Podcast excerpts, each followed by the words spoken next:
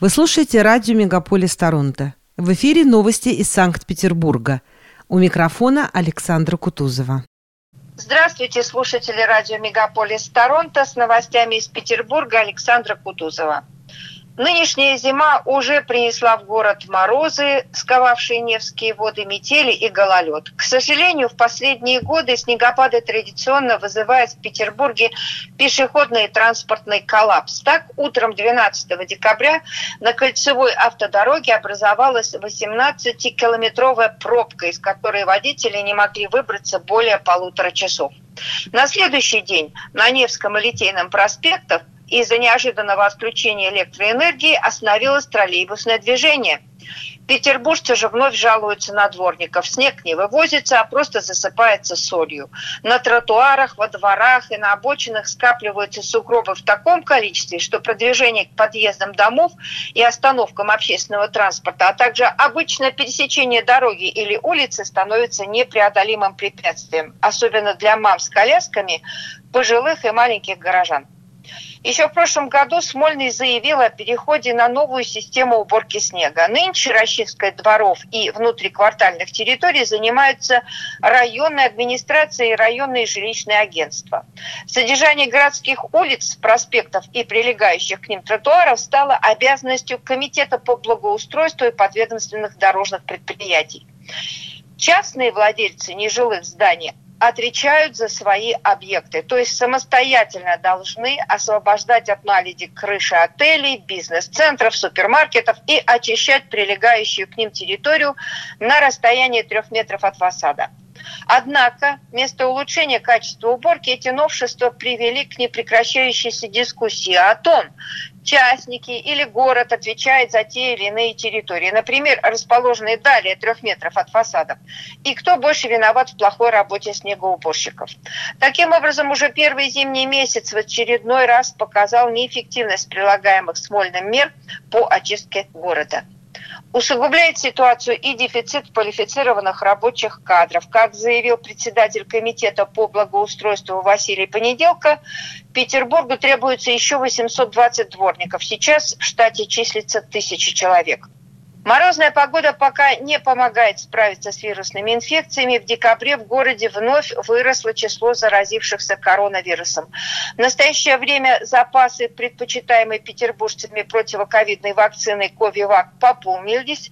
И теперь в северной столице готовы к применению 870 тысяч комплектов доз полного набора российских вакцин. Это ЭпиВакКорона, КовиВак, Спутник V и Спутник Лайт. Вследствие нынешней вспышки заболеваемости корью в стране, в Петербурге также увеличилась распространенность этой инфекции. В настоящее время более 150 горожан, взрослых и детей, болеют корью. Причем, по мнению медиков, более половины зарегистрированных случаев заболевания являются привозными. Петербуржцы жалуются на дефицит противокоревой вакцины. Сейчас прививают только тех, у кого, по данным анализа крови, антитела к коре отсутствуют. Однако в Комитете по здравоохранению обещали организовать поставки противокоревой моновакцины до конца года. В настоящее время в связи с вирусными респираторными заболеваниями на карантин закрылись 159 классов в 68 школах, и почти 4,5 тысячи детей переведены на дистанционное обучение. Международные новости. Финляндия, открыв свою границу 14 декабря, на следующие сутки вновь закрыла ее. По данным интернет-издания «Нева Тудей», за короткие часы работы КПП наиболее расторопные финские автотуристы все же успели на российской стороне заправиться бензином, а также посетить сортовали парикмахерские и стоматологии. Путешественники с российско-финским гражданством направлялись в Россию по делам, например, чтобы получить свою пенсию или к родственникам. Пересечь финскую границу на заранее заготовленных велосипедах также пытались африканские и арабские просители убежища, которых подвозили на микроавтобусах.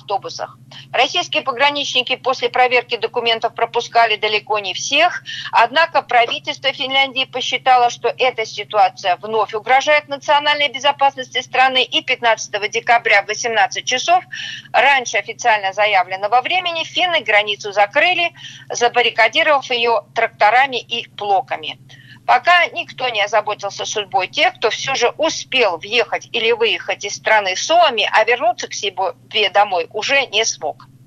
Криминальная хроника. Следственный комитет возбудил уголовное дело по превышению должностных полномочий и организации незаконной миграции в отношении бывшего начальника управления по вопросам миграции МВД по Петербургу и Ленобласти полковника Андрея Колесникова. Правоохранителям удалось выявить банду злоумышленников, которые в течение 4 лет занимались подделкой документов и постановкой иностранцев на миграционный учет по месту пребывания в нежилых помещениях, в которых мигранты на самом деле никогда не появлялись. За время своей деятельности преступная группа незаконно легализовала более 100 тысяч мигрантов. Ранее по этому делу уже были заключены под стражу депутат муниципального совета Колпина Виктор Данишевский и его 6 сообщников. 43-летний полковник Колесников был задержан сотрудниками службы собственной безопасности МВД и ФСБ 13 декабря в Москве. И вновь пожары. Теперь на объектах культурного наследия города. Вечером на Садовой улице загорелся один из корпусов Апраксина двора, крупнейшего исторического рынка.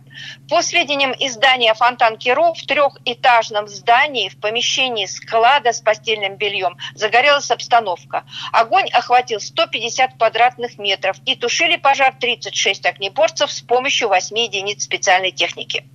Сведений о пострадавших не было. Из опасной зоны пожарные эвакуировали 20 человек.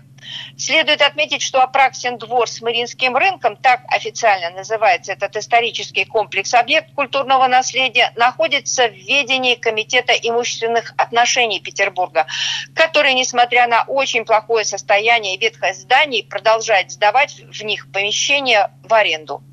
На следующий день днем возник пожар на Театральной площади напротив Мариинского театра в здании консерватории имени Римского-Корсакова. Очевидцы видели открытое пламя, вырывавшееся из окон 1-го этажа. Пожар вновь возник в складском помещении, была опасность его распространения по воздуховодам, однако в течение 20 минут возгорание удалось локализовать. Вероятной причиной пожара могли стать нарушение правил безопасности в ходе строительных работ. Было эвакуировано 7 человек. Сведения о пострадавших не поступали. Так как здание консерватории находится на реставрации, угрозы жизни студентов не было. Все учащиеся и педагоги находятся в соседнем строении. Прокуратура Адмиралтейского района устанавливает причины пожара.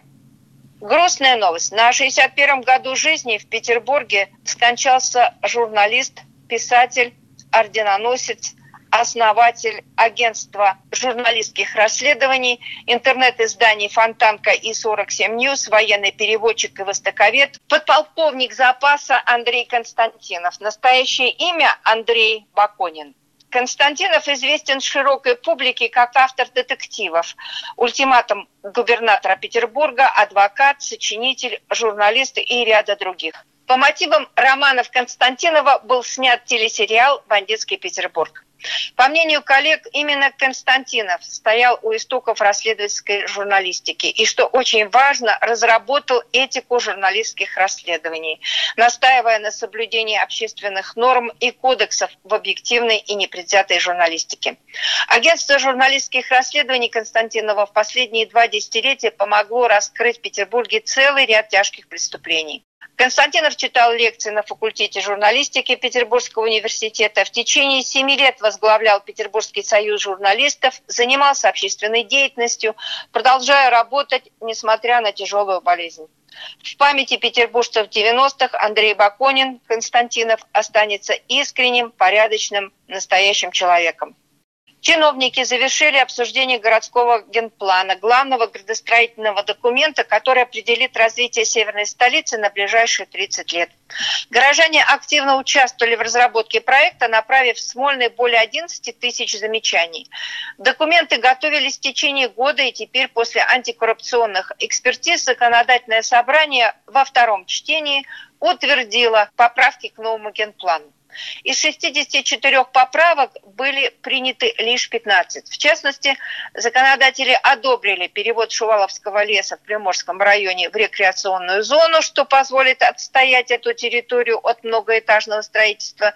Была принята поправка, возвращающая вестибюль станции метро Политехническая в зону транспортной инфраструктуры, что делает невозможным строительство над ней торгового центра, как планировали ранее.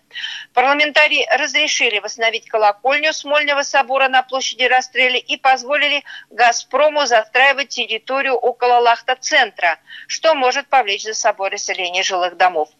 Губернатор Беглов отметил, что особенностью нового генплана Петербурга будет освоение 30 тысяч гектаров жилой застройки с 60 миллионами квадратных метров новых многоквартирных домов с соответствующей инфраструктурой, которые будут расположены только на свободных от застроек территориях, преимущественно в Приморском и Пушкинском районах города. И о новогодних праздниках. Город уже давно украшен и расцвечен в серебристо-золотых тонах, гирлянды, подсветка, волшебные игрушки, фонарики, цветы на заснеженных газонах, искусственные живые елочки во всех районах города. Из Рощинского лесничества Ленобласти уже привезена и установлена на Дворцовой площади главная ель города. В этом году это 120-летняя 25-метровая пушистая зеленая красавица, на макушке которой горит серебряная звезда. С 20 декабря в городе открываются все елочные базары. В этом году 95% елок в стране везут из Пермского края. Предположительно, продавать их будут в северной столице по 600 тысяч рублей за метр.